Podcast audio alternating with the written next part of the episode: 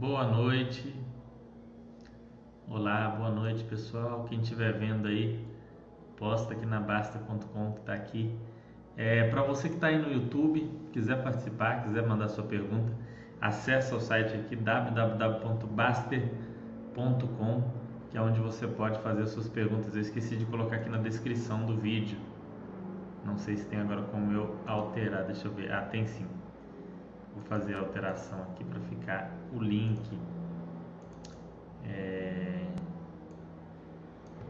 Informando aqui onde vocês devem clicar para... Aqui. Quer fazer sua pergunta? Quer bater um papo aí direto com a gente? Tá o link aqui embaixo. Tá o link também para os... Deixa eu ver aqui. Não estou conseguindo alterar aqui.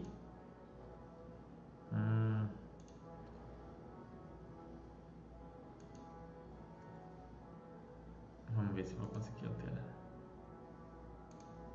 Bom, não estou conseguindo alterar, mas enfim, se você quer vir participar, quer deixar sua pergunta, deixar sua dúvida, bater um papo, entra aqui na Baster.com, www.baster.com com 2 T's, e vem aqui no chat para você deixar sua pergunta, para a gente bater um papo, ok?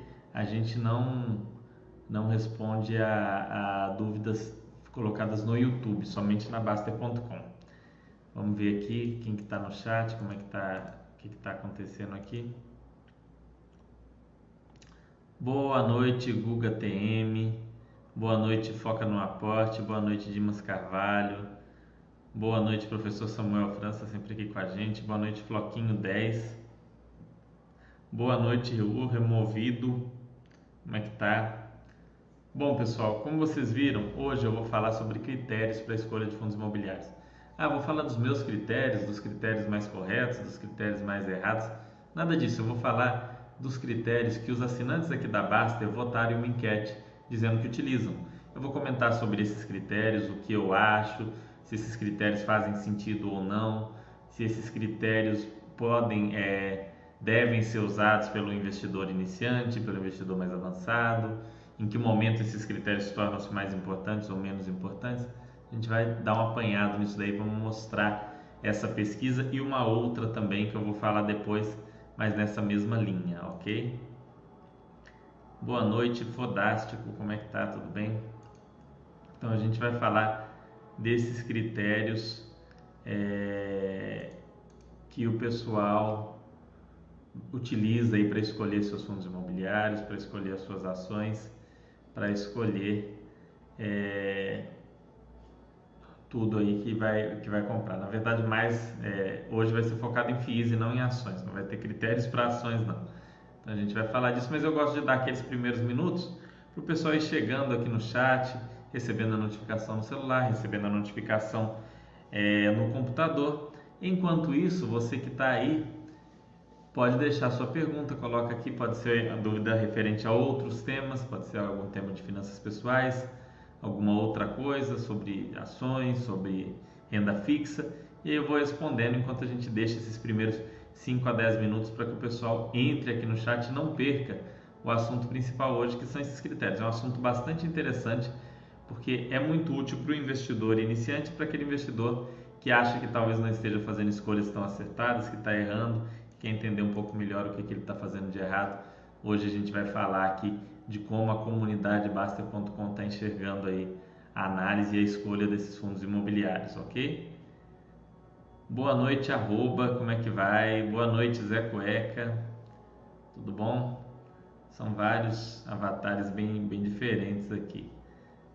É bem legal ter vocês aqui participando. O Raul 9001 mandou uma pergunta para a gente. Olá, Fernando, já li e não entendi. Afinal de contas, os proventos mensais pagos pelos FIIs são descontados do preço dele, assim como os dividendos são descontados do preço da ação? Eu tô com um copo aqui, Raul, é como se ele tivesse vindo para te explicar. Tá? Imagine que esse copo é o seu fundo imobiliário. No início do mês, é o seu fundo imobiliário no dia 1º de fevereiro, né, desse mês, vamos colocar assim, vamos voltar lá, vamos falar de proventos já pagos, no dia 1º de janeiro. Então, no dia 1º de janeiro, esse copo estaria vazio, nós teríamos um copo vazio. E ao longo do mês de janeiro, esse copo iria se enchendo de água, né? O copo é o fundo imobiliário. O que é essa água de dentro do copo? É o direito, né, de receber aqueles aluguéis. São aqueles aluguéis a serem recebidos, vai subindo ali, ó, né? Aqueles rendimentos no caso do cotista, aluguel no caso do fundo. Então aquele dinheiro vai subindo, subindo, subindo, subindo, subindo, subindo, subindo, e chegou lá o dia 31, que é o dia que a cota fica, é o último dia com, né? No dia primeiro a cota fica ex rendimentos, o copo está cheio. E aí no dia primeiro aquele líquido de dentro do copo já é retirado e separado para ser mandado para os cotistas, dividido ali pelo número de cotas. Então o copo vai continuar o mesmo no outro dia primeiro, mas mais vazio. Esse conteúdo de dentro do copo é retirado. Assim, esse valor desse conteúdo, ou seja, no fim do mês você tem um copo com água, que custa X. No outro dia primeiro, a bolsa faz o ajuste, ela tira a água do copo, porque aquela água vai ser mandada, está sendo enviada para os cotistas. Vai ser paga no dia 8, no dia 10, no dia 15 do mês. Então o copo já não tem mais a água foi para você. E aí o fundo volta a ser apenas um copo vazio. A bolsa faz o desconto. Por exemplo, o fundo está cotado a R$100 e vai pagar 50 centavos. Então o fundo vai abrir no dia seguinte, que é dia 1º, a R$ 99,50. Depois o mercado faz o que quer. O mercado pode jogar a cota para 100, 101, 102, pode jogar para 98, para 97. A gente não sabe, não tem como prever isso. Qualquer um que diga algo contrário vai estar mentindo. A gente não sabe mas de um dia para o outro a bolsa faz aquele desconto da água que saiu do copo, ou seja, dos rendimentos, do fluxo de caixa que saiu ali do fundo, porque naquele dia 31 ele valia um copo mais a água, ou seja, ele valia o fundo mais aquele caixa que será distribuído. É bem simples assim, mas a tendência é o quê? Que essa água vai enchendo novamente. E no outro mês acontece a mesma coisa, mas pode ter problemas? Pode vir vacância. E aí a água o copo vai encher menos, né? Se a vacância for muito pesada, caso do XPCM saiu a Petrobras, o copo não vai encher. Você não vai receber nada no mês seguinte, então não vai ter desconto. Pode vir mais água do que veio no mês seguinte, porque pode alugar um conjunto vazio, pode reajustar um aluguel, mas sempre ocorre esse desconto. O que não faz com que o valor do fundo vá necessariamente mudar, ok? Vai mudar o preço é descontado ali de um mês para o outro, é uma operação simples matemática que a bolsa faz para reajustar. Você tinha o copo mais a água, agora você tem o copo separado da água, então tem que descontar do copo a água, entendeu? Aproveitar aqui para beber um gole de água. No final, isso vai fazer muito pouca diferença. O que vale para você é a capacidade do fundo, a capacidade daquele copo de gerar água, né? De gerar com perenidade e com qualidade. Ou seja, ele é um fundo realmente bom, é um fundo sólido, é um fundo que tem bons imóveis, que é um gestor que consegue negociar bem aqueles imóveis para que não fiquem vagos, enfim. Se tudo isso for verdade, se num mês tiver menos água para você, no outro mês vai ter mais, daqui 6 meses, com um ano, cai o valor da cota, sobe de novo, isso não tem nenhum problema, né? E essa simples operação da bolsa aí, no final o mercado modifica tudo, o mercado já joga a cota que caiu de 100 para 99,50, joga de volta para 100, joga para 101, acontece alguma coisa, joga para 98, 97, enfim, não fique pensando nisso. Boa noite, Francis Investidor. Boa noite, Gui Souza. Muito legal os quadros do Giovanni sobre as taxas de performance. Pois é, Zé Cueca, ele vai fazer aí, todo mundo está fazendo todo esse levantamento aí das taxas de performance. E o mais interessante é você perceber, né, a existência dessas taxas que muitas vezes não estão alinhadas aos interesses dos cotistas. Então vocês têm que... Esse é um ponto a vocês olharem antes de começar a comprar um fundo, antes de começar a investir e a estudar mais a fundo o fundo, né? Mais a fundo o fundo fica estranho, mas estudar de maneira mais detalhada um fundo imobiliário. Fernando, você acha que selecionar FIIs para carteira é mais simples que selecionar as ações ou é simplesmente diferente? Eu acho mais simples, Gui Souza, porque na medida que você estuda os fundos, um fundo não tem grande diferença, tem diferença, claro, mas a diferença de um fundo para o outro, né, pegando dois fundos bastante distintos, é menor do que de uma ação para outra, quando você pega, por exemplo, uma empresa que trabalha com motores elétricos e uma outra que é um banco e uma outra já bem diferente que fabrica sapatos. São tipos de negócio completamente diferentes. Às vezes você não consegue usar nada do estudo de um para o outro, né? Ou pelo menos muito pouco. Já no caso dos fundos imobiliários, os cases são muito parecidos, são muito iguais.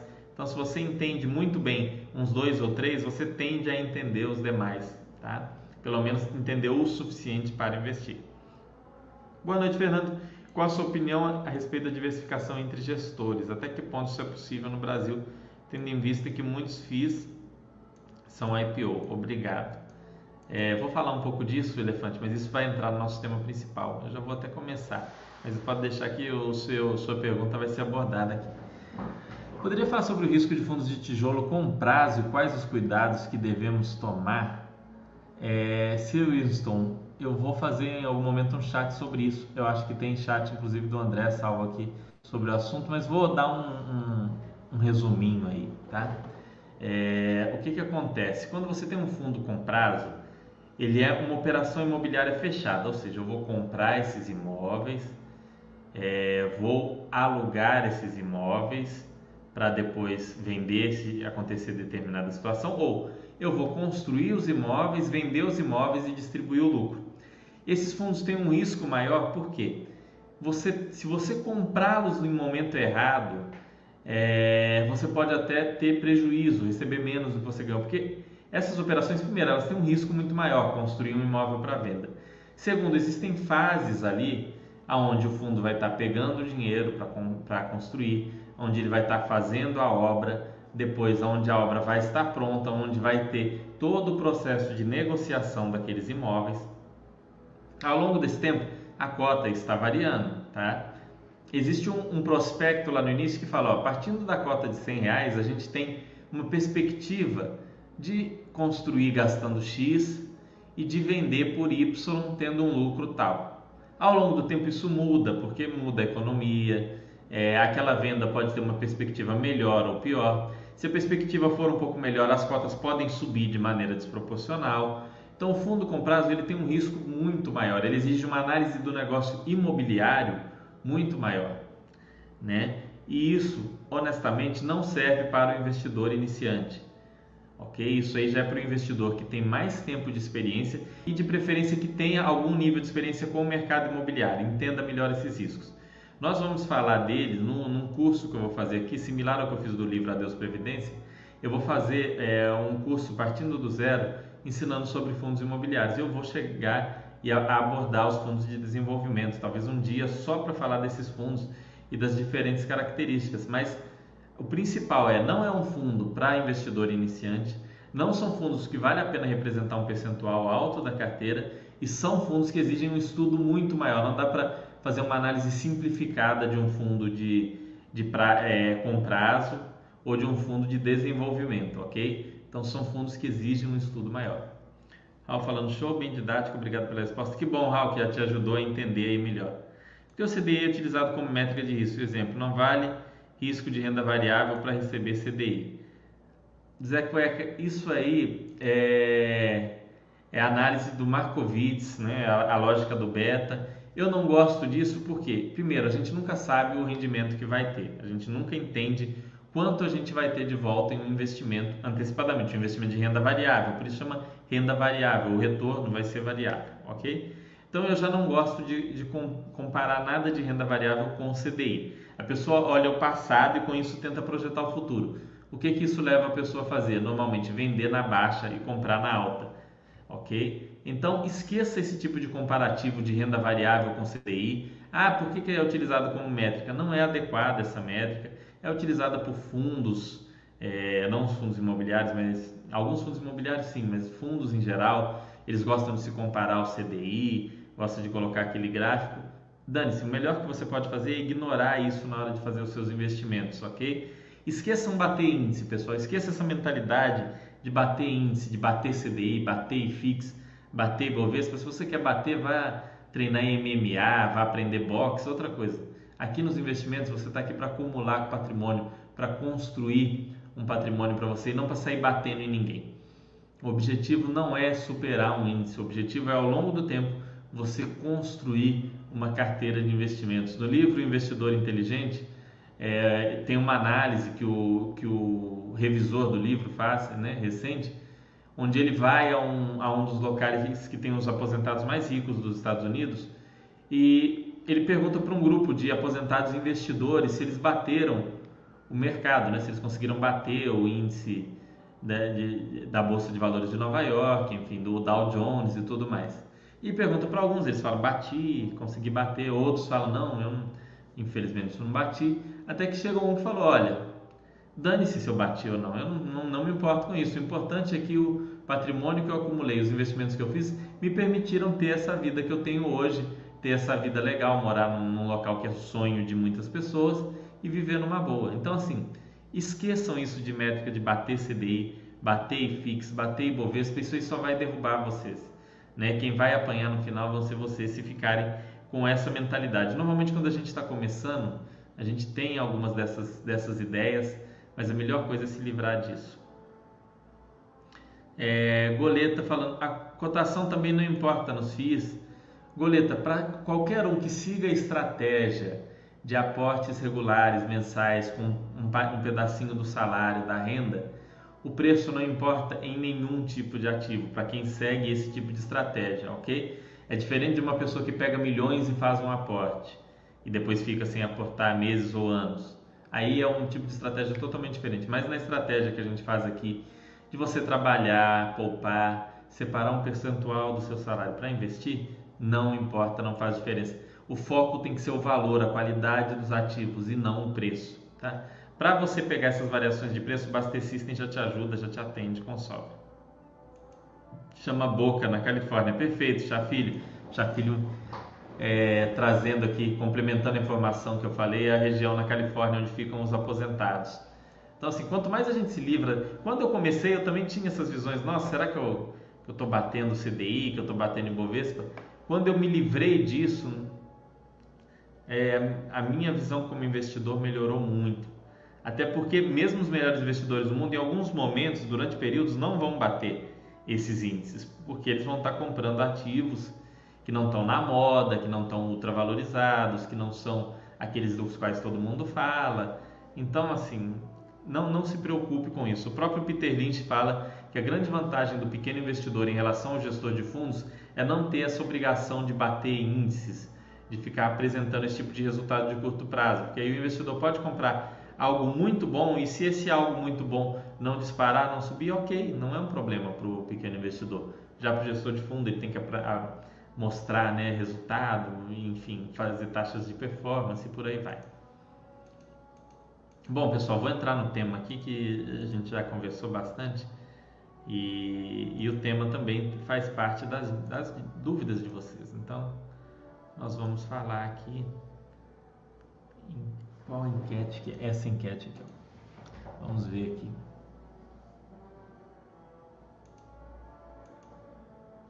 Ih, travou.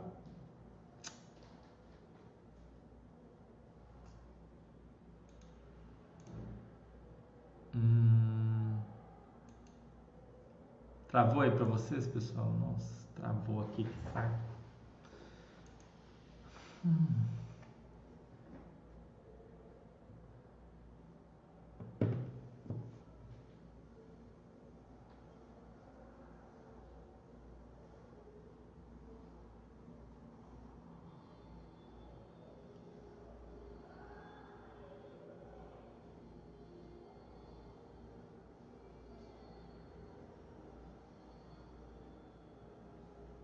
Eita, tô travando aqui, não sei se...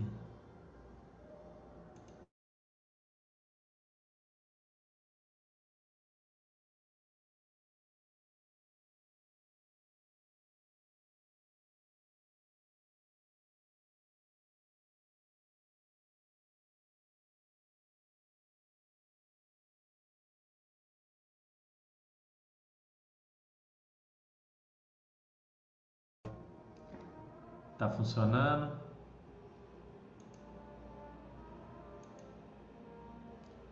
Estão conseguindo me ver aqui? Vamos ver aqui se o que vocês estão falando. Voltou, alguém tá vendo? Agora travou, voltou. Ah, então tá bem. Porque travou aqui o computador. Não sei se... Não sei porquê.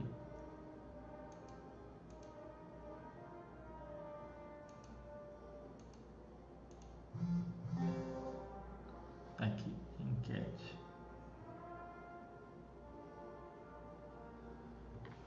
Aí, estão vendo a enquete para a gente começar a falar sobre ela? Tá ok, voltou, então tá bom. Vamos lá, pessoal. Aqui na Basta.com agora, os assinantes, assim como nós que somos moderadores e próprio Basta, a gente pode propor uma enquete, né? Quando você tem uma dúvida, alguma coisa que é interessante de ser discutida e analisada. O TMTR3, ele propôs aqui, ele fez uma enquete perguntando quais os critérios as pessoas utilizam para analisar e para inserir um FII na carteira de ativos.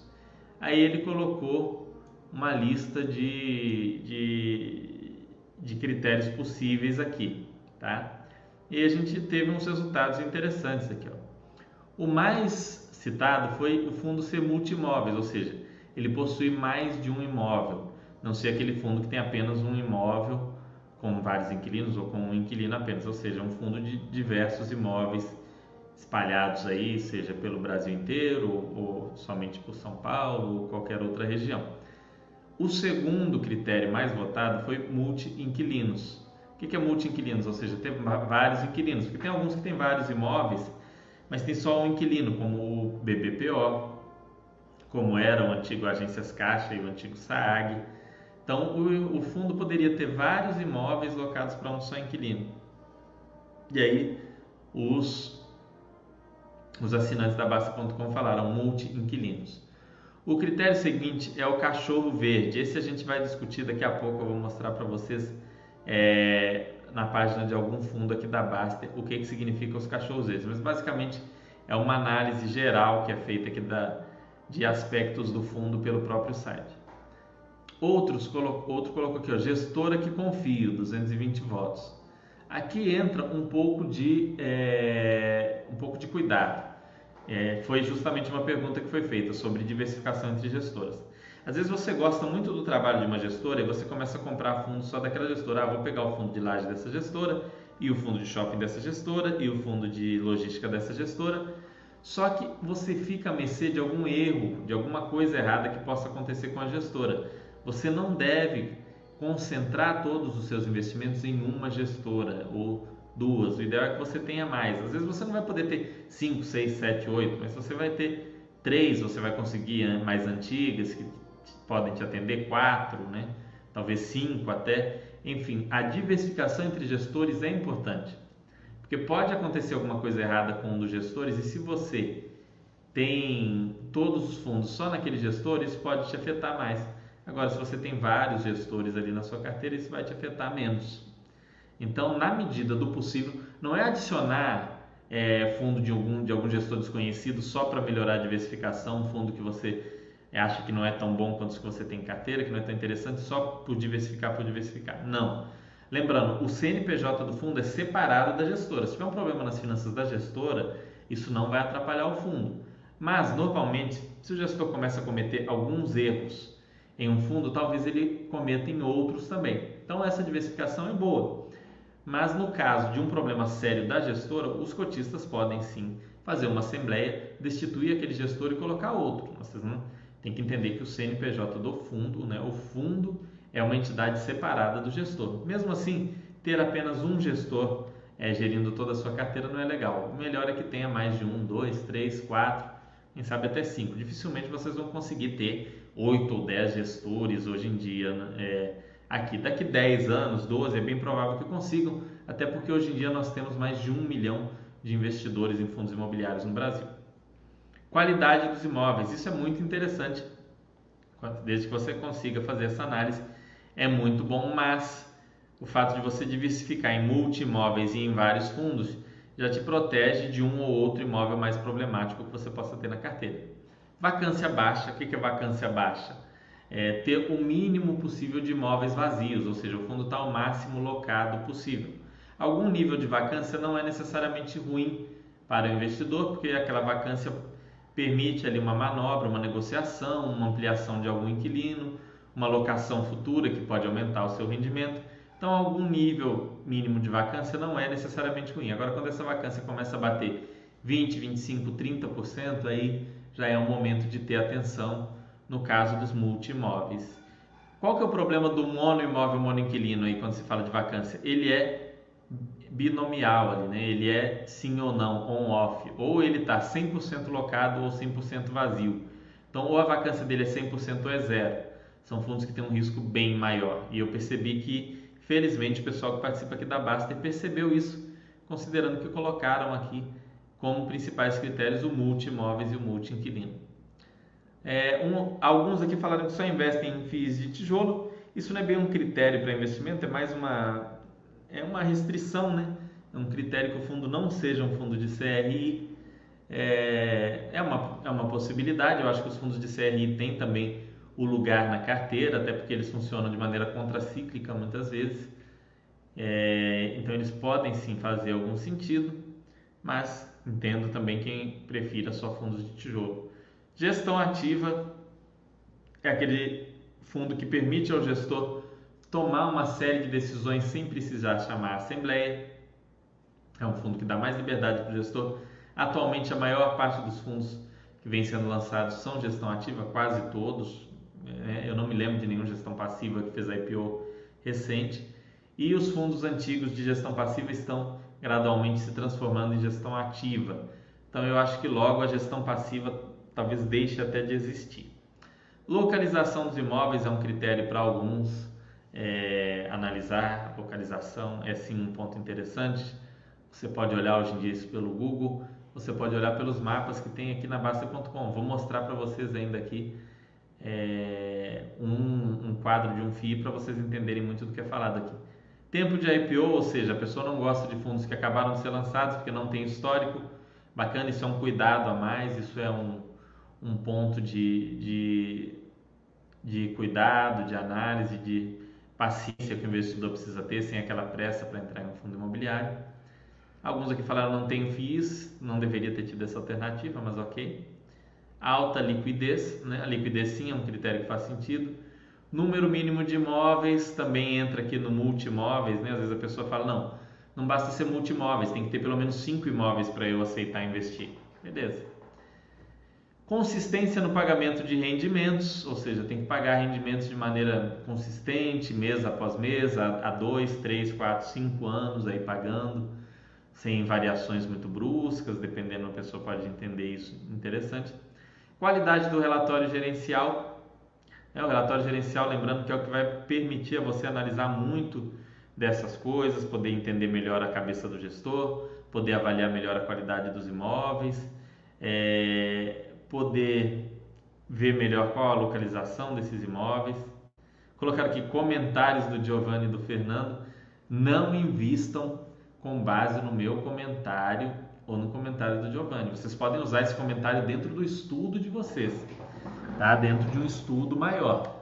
Mas não é porque às vezes eu falei uma coisa ali, você, Fernando falou, tá falado, o fundo é bom, vou comprar. É isso aí, não é para fazer uma coisa dessas de jeito nenhum. Nem com o que eu falo, nem com o que ninguém no YouTube, na Baster ou em qualquer lugar fala. Você tem que fazer a sua análise, né? Aqui a gente não recomenda ativos, não recomenda compra, não recomenda venda, não recomenda manutenção.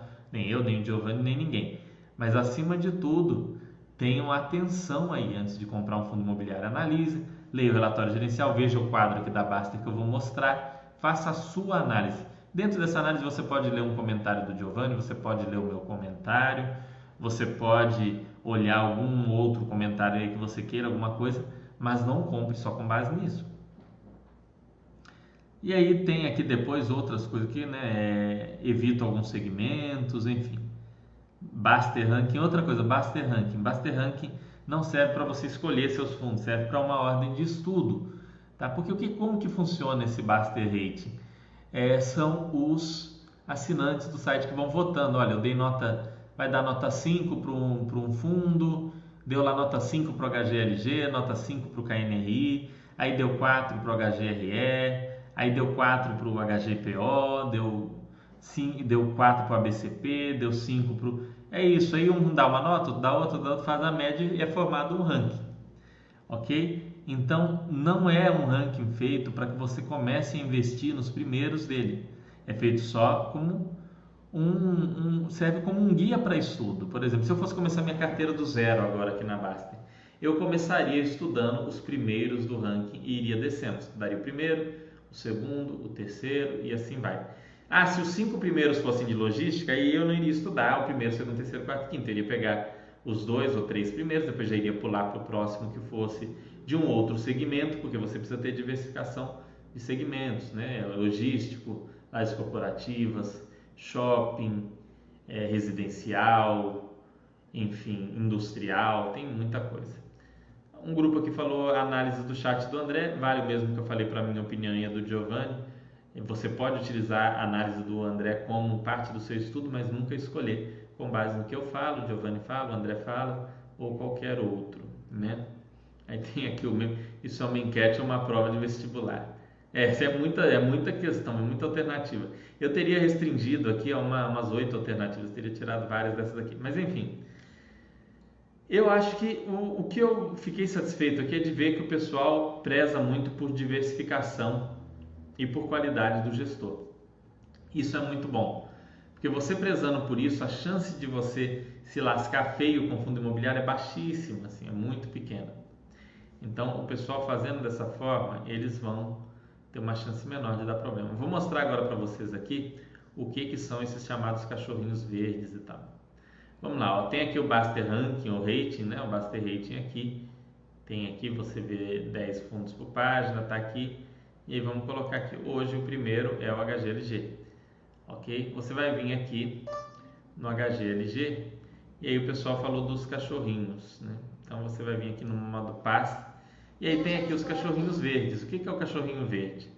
Ó, cachorrinho verde é aquilo que vai analisar aqui, ó, IPO ou liquidez. Se tiver IPO há mais de 5 anos e uma boa liquidez, ou seja, mais de 50 negócios por dia, ele ganha um cachorrinho verde aqui. Se a gestão for bem avaliada pelos assinantes, pelos inscritos da Baster.com, ele também ganha um cachorrinho verde no Boa Gestão. Se ele tiver mais de 5 imóveis em termos de diversificação imobiliária, ele ganha mais um cachorrinho verde. E se ele tiver uma vacância abaixo de 10%, ele ganha mais um. Então, quando ele tem todos esses cachorrinhos verdes, ele fica aqui com um cachorrinho verde. Então, de maneira geral, ele é visto como um fundo equilibrado. Ah, Fernanda, eu vou olhar isso aqui, igual o outro cara sugeriu, e vou investir, dane, senão, né, já está analisado aqui os cachorros.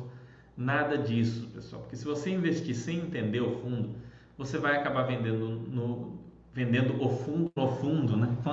Quando tiver algum problema, tiver uma queda de cotação, você vai se desesperar, porque você não entendeu direito o case do fundo e vai fazer besteira. Então, isso aqui serve como uma primeira visão. Aqui vocês podem ver no quadro da Baster também a diversificação por regiões. Ele tem imóveis no Sudeste, no Nordeste e no Sul. Você pode ver aqui no Sudeste a maior parte é São Paulo, 53% do fundo, Rio de Janeiro com 7,6%, Minas Gerais com 23%, e aqui Pernambuco com 7% e Santa Catarina com 7%. É um fundo que sempre foi um dos maiores de logística, está sempre fazendo emissões, crescendo, tem imóveis aí em diversos locais. Em termos de diversificação, ele é muito bom. Aqui vem o histórico de vacância do fundo. O fundo vinha com um histórico de vacância relativamente alto, 18, 19, 20 durante um bom tempo. Depois, no fim de 2018, ele conseguiu reduzir essa vacância para 2, 3% e agora está de volta em 15% aqui a vacância no quarto trimestre de 2020. Ok? Ah, Fernando, mas eu quero saber como é que está nesse último mês. Pega aqui e vê o... Muito bem, obrigada. Vem aqui e veja o relatório gerencial. Tem o último relatório gerencial, tem até o comentário aqui feito pelo Giovanni. Locações, entrada da Golden Witch, locações da Goni, saída da Bosch, IBM Tech Town, outros com isso, queda da vacância de 17% para 15,5%, 100% dos aluguéis foram recebidos, não está com inadimplência, pagamento de 5 milhões da parcela pela aquisição do galpão de Extrema, 760 mil da parcela do Cone G6. Aqui tem um resumo, tá? Para você que já acompanha o fundo há algum tempo, que já leu os relatórios gerenciais antes de comprar, que já fez tudo isso, para você isso aqui pode ser suficiente para o acompanhamento mensal, que é o comentário que eu faço ou o Giovanni faz. Agora, para você que ainda não investiu, eu recomendo fortemente que você pegue e faça o favor para você mesmo de ler pelo menos os 6 a 8 últimos relatórios gerenciais do fundo para você entender o que está acontecendo. 6 a 12, na verdade. Tá? Leia os relatórios gerenciais antes de tomar a decisão de investimento. Ah, Fernando, eu não quero ler, é muita coisa para ler. Tem que ler, pessoal. Infelizmente, investimento exige leitura. Se você não lê, não, você não serve para investir. Tem que ler. É muito pouco, dá 3 páginas por mês. Antes de você comprar um fundo, vou ler os 12 últimos relatórios. Vai dar menos de 36 páginas, porque algumas coisas se repetem de um mês para o outro, você pode pular, você vai vendo e vai pulando. Então, você vai levar para ler 12 relatórios gerenciais. Eu fiz isso em um chat aqui ao vivo com o pessoal, a gente viu do JSRE. Levou-se muito, 50 minutos, tá? E fazendo aqui com calma, tirando dúvidas do pessoal e tudo mais. Então, veja esse chat, vai lá no mural do JSRE, tem lá salvo para quem é assinante aqui da Basta. Tem que ler, não tem alternativa, tem que ler os relatórios. Então, isso aqui já é um grande adianto para você. Você olhou isso daqui, olha só. Só isso que você olhou aqui no quadro da Basta já deu um grande adianto no seu estudo. Isso daqui, mais a leitura dos relatórios, você já está preparado para tomar uma decisão de investir ou não investir naquele fundo imobiliário. Tá? Então, você pegou, decidiu, eu quero comprar o fundo. Aí você vai clicar aqui no botão BS, adicionar no seu Baster System e começar a investir no HGLG ou nos outros fundos, no fundo que você analisar, ok? Vamos ver se vocês têm dúvidas, porque eu vou mostrar uma outra coisa interessante aqui também nessa mesma linha, né? E aí já é partindo para um lado de um erro que o pessoal comete. Enquete na tela. Boa noite. Na sua opinião, os múltiplos como dividend yield são totalmente inúteis? É o próximo ponto que nós vamos falar, Martim Lopes. Deixa eu ver se vocês deixaram outra dúvida antes de eu entrar no yield.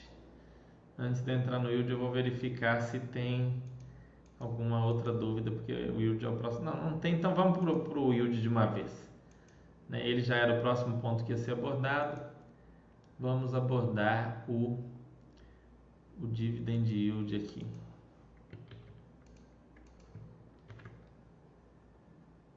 Vamos lá. Para quem não viu aqui, o Giovanni colocou uma outra enquete interessante aqui. Ele colocou essa enquete no dia 5/2, muita gente já participou. É uma enquete perguntando sobre o dividend yield, como que os assinantes da Baster utilizam ele ou não utilizam para investir nos fundos imobiliários. Ele colocou aqui, seja sincero com vocês. Você olha o dividend yield, se olha, usa para alguma coisa, comentem o real motivo que se vocês olham, e não é cheque branco para se adiar, mas sim entender como podemos evoluir. Vamos lá. Aqui predominou o não olhe, se houve sinceridade de todos ou não, a gente não sabe, mas felizmente isso aqui eu fiquei bastante satisfeito. Se 2/3 não olham, já é muito bom, já é muito legal. 18% falou, olha, eu olho porque é um hábito antigo, mas eu estou tentando parar, não estou usando isso para investir, não, né? Eu dou uma olhada lá. Menos mal, mas aqui esse cara aqui corre um bom risco. Se ele pode acabar não resistindo, olha o dividend yield de um fundo qualquer lá. Esse negócio do dividend yield, pessoal, o que eu vi de gente, eu já falei para vocês isso no outro chat, no chat sobre fundos monoimóveis, o que eu vi de conhecido meu que comprou XP Macaé no passado só por olhar só o dividend yield, não saber que a Petrobras ia sair. É um yield que vai a zero agora, né? Porque com a saída da Petrobras, eles não têm nenhuma perspectiva de local imóvel nem nada. Vai a zero o rendimento do fundo. Então, olha só o que aconteceu, o cara que olhou só o dividend yield. Olha a fria que se meteu, né? O melhor exemplo é esse do XP Macaé. Mas tem vários aí ao longo da história dos fundos imobiliários. Eu já usei também, não vou mentir para vocês não, eu conto aqui no fundo que eu falo, no chat que eu falo de Monimóveis. Quando eu comecei lá atrás, né, no início da década passada, eu usei sim dividend yield, eu colocava, eu chegava a olhar aqueles rankings de dividend yield, era uma palhaçada, fiz muita besteira por isso. Pois, né, vendo os chats do André, do Nod, aprendi muita coisa, refinei meus estudos, parei de olhar isso. Hoje eu praticamente não olho isso para nada, mas era uma coisa que eu fazia sim. Então, assim, muito cuidado com isso. Aqui o pessoal olha, né, olho e uso para escolher os FIIs. Essas 80 pessoas são pessoas com quem eu me preocupo, porque elas estão nessa fase que eu estava, igual eu falei com vocês no início da década passada. Vai olhar isso para escolher fundo e vai comprar porcaria. Inevitavelmente vai acabar comprando fundo sem valor, fundo com péssima diversificação, fundo que está com problema, o imóvel está com problema na justiça, fundo que às vezes nem imóvel tem, fundo que o inquilino está indo embora, fundo que o inquilino já foi e está distribuindo agora é a multa alta. Vai acontecer muita coisa ruim para quem usa isso para escolher fundos imobiliários. É inevitável, não é praga minha, não é nada, é o que de fato acontece. E aqui tem uns que falaram que olham para outra coisa. Yield não tem nenhuma outra função, tá? Aí a gente vê aqui, é legal aqui, ó o Oxi aqui falando. Oxi já foi moderador aqui, não sei se ele está moderando alguma coisa, eu acho que não, porque não dá mais chats. Mas ele é um cara que tem um tremendo conhecimento, que já participa aqui da Basta há muitos anos. Ele fala aqui, ó, assim como eu, né, como eu falei com vocês, lembro que no começo era o que eu mais usava, demorou um tempão para cair a ficha. Mas que com as ações, hoje eu não uso mais, é a mesma coisa, eu também. Exatamente o que ele falou se aplica a mim sem alterar nada. É muito difícil para a pessoa que está começando a tirar da cabeça essa confusão entre yield, rendimento, cotação, né? O problema começa antes da cultura de aluguel dos imóveis, aquela que o proprietário prefere perder o inquilino a baixar o aluguel. São conceitos muito enraizados, né? Enraigados, né, gente? Enfim, tem que ter muito cuidado com isso, pessoal. Tem que ter muito cuidado. Porque o yield, ele não, às vezes a gente acha, ah, não, mas o yield maior, né, ele vai refletir que é um fundo mais rentável. Mas não, o yield maior normalmente ele reflete o pagamento de um não recorrente, o imóvel de mais baixa qualidade. Então, como o imóvel é mais barato, o aluguel em proporção ao imóvel vai ficar maior, né? Ele vai, em geral, os fundos de menor qualidade têm yields mais altos, principalmente no início. Contratos que estão no final, muitas vezes o yield mais alto representa contratos no final, muitas vezes já com a promessa do inquilino vai sair. Eu usei o exemplo do XP Macaé, é um bom exemplo, ou seja, o inquilino está indo embora e aí você vai comprar lá pelo yield altíssimo e fazer uma tremenda besteira. Enfim, vai representar de maneira geral algum problema. Na hora que você faz essa escolha, você tende a se lascar. Isso aqui falando, ó, olho como um item para ver se a empresa está distribuindo os lucros. Isso não serve para isso, não faz sentido. Não é isso que é o yield. O Basta falando de todas as sardinices, o dividend yield consegue ser a pior, porque ele nem mede a sardinice que pretende medir, né? Ele não mede os dividendos, mas sim os preços, né? O dividend yield nada mais é do que o rendimento, né, sobre o preço.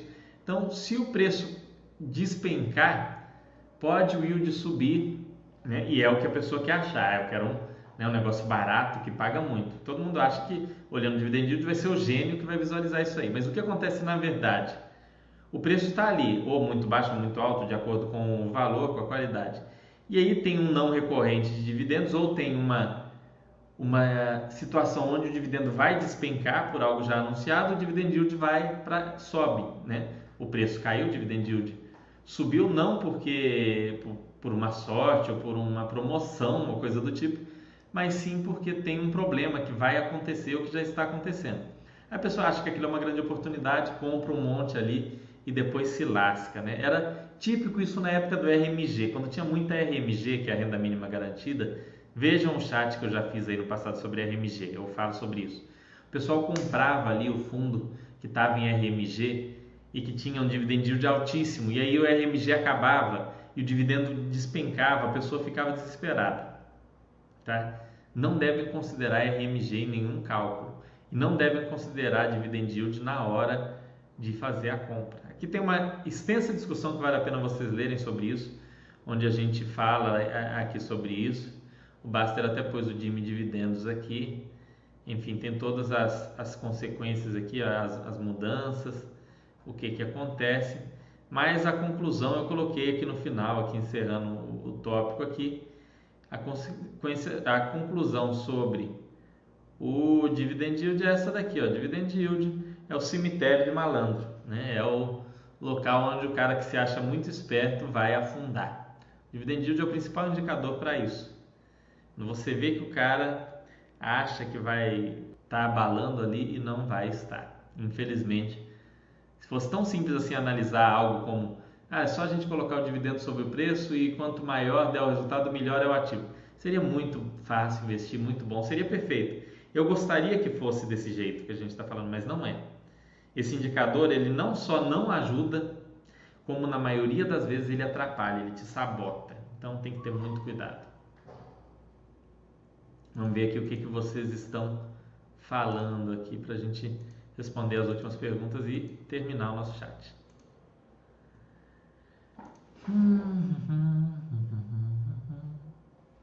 Taxa de performance também se mostrou ter uma importância relevante, não que seja impeditivo, mas é importante entender como ela é cobrada, quais referências. Fodástico, eu também acho muito importante, né? Não foi muito citado ali, eu falei que ia falar dos critérios que o pessoal aqui da Baster colocasse, e eles não colocaram isso, né, os participantes. Mas o que eu olho a taxa de performance? Eu olho se ela faz algum sentido em relação ao fundo. Por exemplo, um FOF que cobra taxa de performance sobre o que ele fizer acima do IFIX, eu acho ok. Tá? Eu acho bem ok. Um fundo de CRI que cobra taxa de performance sobre o que cedeu o CDI, eu já acho uma loucura completa. Isso era muito... fazia algum sentido com CDI a 14%, CDI a 15%. Mas tem fundo lançado no ano passado, há 2 anos, cobrando isso, com CDI a 4%, 5%. Não faz nenhum sentido. E para ser honesto, mesmo com CDI a 14%, 15%, não é uma métrica boa para avaliar o fundo. Não deveria, de jeito nenhum, ter aqui fundos com taxa de performance sobre CDI. Eu até citei, tem um tópico sobre isso, eu falei lá. Para mim, taxa de performance deveria ser sobre IMAB mais alguma coisa, ou IPCA mais alguma coisa, ou IGPM mais alguma coisa, ou, no caso dos FOFs, IFIX, né? Superar o IFIX. Essas são as 4 taxas de performance que eu considero aceitáveis, tá? Qualquer coisa que fujam disso, CDI, a não ser que seja CDI mais alguma coisa relevante, mas é muito difícil alguém colocar isso. Percentual de CDI, eu não gosto desse tipo de parâmetro para taxa de performance. Tem muitos fundos que nem taxa de performance cobram, né? Tinha fundos que tinham o benchmark em CDI, mas não cobrava taxa de performance nem nada. Aí é menos pior, né? O gestor não vai estar ganhando sobre o que cedeu o CDI. Ele simplesmente fala, ó, eu pretendo bater o CDI. Um caso simples é o KNRC, né? O KNRC, ele tem ali como benchmark o CDI. Ele não tem, o taxa de performance.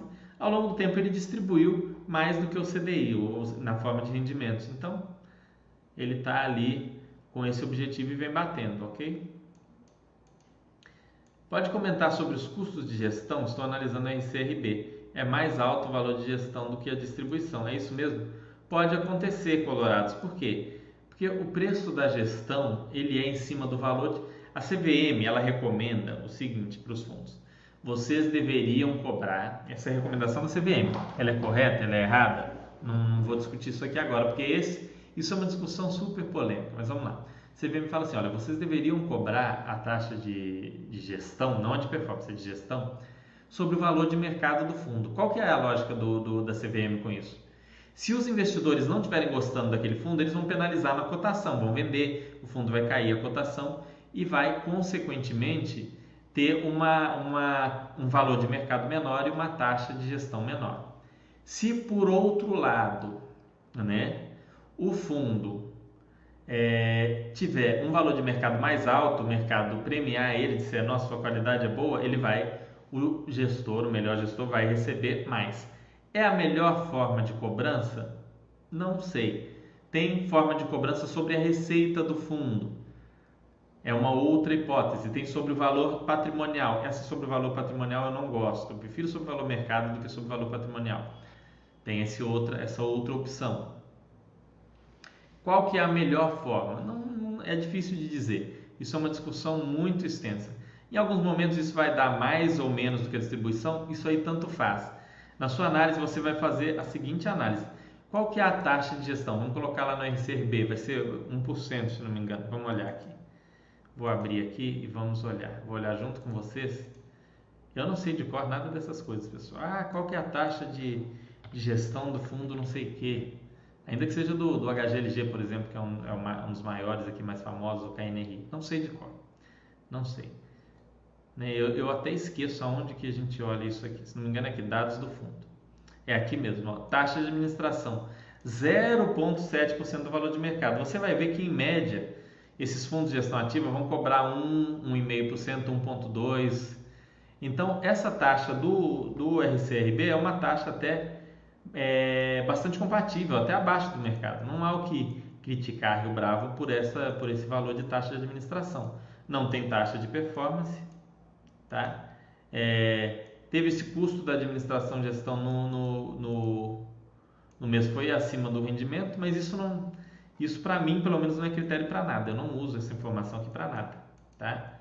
Eu olho isso daqui, essa taxa está dentro do mercado? Tá. Como que está a vacância do fundo? Como que está a distribuição? Como é que estão outras coisas, ok?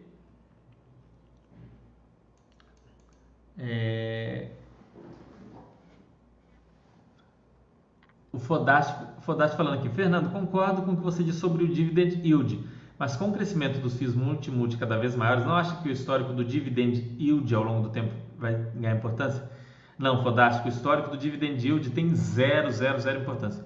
O histórico da distribuição de rendimentos, que é outra coisa, que não esquece o termo yield aí, né? Que é, ou seja, se o fundo vem distribuindo rendimentos de maneira regular, de maneira crescente ao longo do tempo, né? De maneira pelo menos estável, isso sim, histórico de dividendos, o de rendimentos, no caso, pode ser utilizado como parte do estudo, não como estudo todo, mas como parte. Mas só o histórico de distribuição de rendimentos, não do yield. O yield é sobre preço, envolve preço, esquece yield. Yield não serve para esse tipo de análise histórica aí, para ver como é que é o yield histórico, dane-se o yield histórico. Esqueça isso, não faz sentido essa análise de yield histórico. Agora, a distribuição de rendimentos você pode usar dentro de uma análise maior. Os fundos, por sinal, sempre colocam isso dentro dos relatórios gerenciais deles, que vocês vão ler ali durante a análise. Mas yield não leve em conta isso. O yield vai te impedir de comprar, olhar o yield vai te impedir de comprar os melhores fundos. Os melhores fundos. Lá para trás, né, os fundos que tinham menor yield lá atrás são os que quem comprou lá atrás hoje tem um yield on cost, ou seja, yield sobre o valor que a pessoa comprou, mais alto. Então, assim, olhar dividend yield é um erro. Boa noite, José Valtinho. Quais os principais indicativos de que um fundo está perdendo valor? Floquinho, isso aí vai um chat inteiro. A gente vai fazer, como eu falei, eu vou fazer uma série de chats sobre fundos imobiliários, contando desde do básico, do inicial, do mais simples, até passar pela venda do fundo, pelas análises de perda de valor, que é a parte mais complicada, é a parte onde a gente tem maior chance de errar, né? Vocês, eu, todo mundo, investidores experientes, investidores iniciantes, a venda é onde as pessoas mais erram. Isso vale para as ações, vale para os fundos imobiliários. O mais complicado é esse ponto aí da pessoa vender algo que não devia, enfim. Mas a gente vai falar disso, só que não dá para falar só agora porque é um tema comprido, vai ter um chat só sobre isso. Existe algum FII com taxa de gestão sobre rendimento? Sim, senhor Barriga, existe já faz tempo. Se não me engano, o RCRB e o FIIP são dois fundos que têm taxa de gestão sobre o rendimento. Mas aí é que eu falo, isso aí também tem um ponto negativo, porque pode estimular o gestor a ficar comprando imóveis ruins, aí com fazendo um contrato atípico, qualquer coisa, só para aumentar ao máximo os rendimentos, para ter mais rendimentos ao fundo. Fazer de-worsification, como diria o Peter Lynch, comprando coisas piores só para crescer e receber mais dinheiro em relação aos rendimentos. Então, ainda não foi encontrado a melhor forma de fazer essa taxa. Essa sobre o rendimento eu acho interessante sim, tá? Quer estudar sobre isso? Olha lá o FIIP, dá uma olhada como é que funciona nele isso daí. Veja se isso faz sentido. Mas tem várias maneiras aí de fazer o cálculo. Qual que é o melhor? Honestamente, eu não tenho uma opinião fechada de qual é o melhor. Eu não vou vir falar uma coisa para vocês aqui e depois que eu ainda não tenho uma conclusão perfeita. Eu não gosto muito sobre o patrimônio, né? Eu acho que é sobre o rendimento ou valor de mercado. O ideal era conseguir combinar essas duas coisas de alguma maneira inteligente. Tus falando, PVP de um fundo de papel é uma métrica aceitável? Tus, não muito, porque nós temos muita variação da taxa de juros, a marcação dos CRIs às vezes leva algum tempo. É aceitável sim, mas não é perfeita, né? Aceitável, você perguntou se é aceitável, aceitável é. Mas é mais interessante para os FOFs, né? No FOF, o VP dele é o valor de mercado dos fundos que estão ali dentro. Então, o VP do FOF é uma coisa muito atualizada. Floquinho falando, valeu Fernando, tamo junto. Vai ter um chat só sobre a sua dúvida, Floquinho, um específico. Melhores e mais conhecidos FIIs tendem a ser mais caros, isso não os torna menos atrativos? Aí é que está a F-Skin, aí você está nessa análise do dividend yield. Ah, ele paga um yield menor porque ele é mais conhecido, mas você esquece que ele tem um risco menor em geral e é mais sólido. Então ele sendo mais sólido, né, tendo um risco menor, óbvio que você vai ter que pagar um pouco mais caro, mas isso no longo prazo. Se no longo prazo aqueles outros que são percebidos como um risco maior mostrarem que são sólidos também, eles vão trazer naturalmente um retorno maior do que esses. Mas esses têm uma probabilidade maior de te trazer o retorno, por isso eles são mais caros. Não existe isso, pessoal, de almoço grátis, de vamos pegar o que é mais barato e melhor. Não deveríamos considerar as distribuições considerando fatores como crescimento do fundo, inflação, etc. Não, Fodástico, eu não olho nada disso. Quando eu olho eu não olho praticamente histórico de rendimentos do fundo, tá? Mas quando eu vou olhar, eu olho o rendimento por cota, como é que vai. Porque quando o fundo cresce, ele emite novas cotas. Então, o patrimônio de cada cota tende a pouco variar, né? Fundos não têm crescimento orgânico no Brasil, porque não podem se endividar, enfim, tem muito pouco crescimento orgânico, não é que não tem nenhum. Então, a forma de um fundo crescer no Brasil é emitindo novas cotas. O que é o crescimento orgânico? É quando com o próprio dinheiro do fundo ele faz uma dívida, cresce, ele não precisa pegar dinheiro de fora para comprar algo e crescer. Então, a forma mais adequada, se você for analisar os rendimentos, ok? É ver esse rendimento por cota ao longo do tempo, se eles vêm conseguindo manter. Mas pode cair o rendimento por cota e ser uma coisa boa também, né? Então você vai ter que analisar mais variáveis, não dá para focar só no rendimento. Quando é um fundo mono imóvel, aí é mais simples, né? Caiu o rendimento é sinal que teve alguma piora, talvez no fundo, mas num fundo grande não. Um chat de FII residencial seria muito legal. Zé Cueca, vou fazer também, você já tinha solicitado do Lugo, né? A gente vai fazer, eu estou pegando os materiais. Como é um tipo de fundo muito recente, eu tenho que ter um conteúdo legal para trazer para vocês. Eu estou fazendo umas pesquisas, conversando inclusive com pessoas que trabalham mais próximo desse fundo, que conhecem, e eu vou tentar trazer. Eu vou ver se eu consigo também trazer o pessoal da Rio Bravo para falar sobre o fundo residencial deles. Não sei se eu vou conseguir, quero trazer para falar especificamente sobre ele, mas não vou prometer aqui, ok? RF Nelon falando, número ideal de FIIs em uma carteira existe? RF Nelon, eu fiz aqui um chat chamado Aulão de FIIs. São 3 ou 4 vídeos que tem salvo aqui, assista aqui na Baster. Lá eu falo sobre isso, mas de maneira bem resumida. Não existe um número perfeito para todo mundo. O André Bassi mesmo fala também nos chats dele, que ele já teve poucos fundos e já teve mais de 40 fundos. Enfim, varia muito do seu perfil, varia muito de como você está montando sua carteira, não tem um número perfeito. Eu gosto, para reduzir riscos, de algo acima de 10, 11 fundos. Eu acho que não justifica você ter uma carteira menor que isso pelo tamanho do nosso mercado hoje.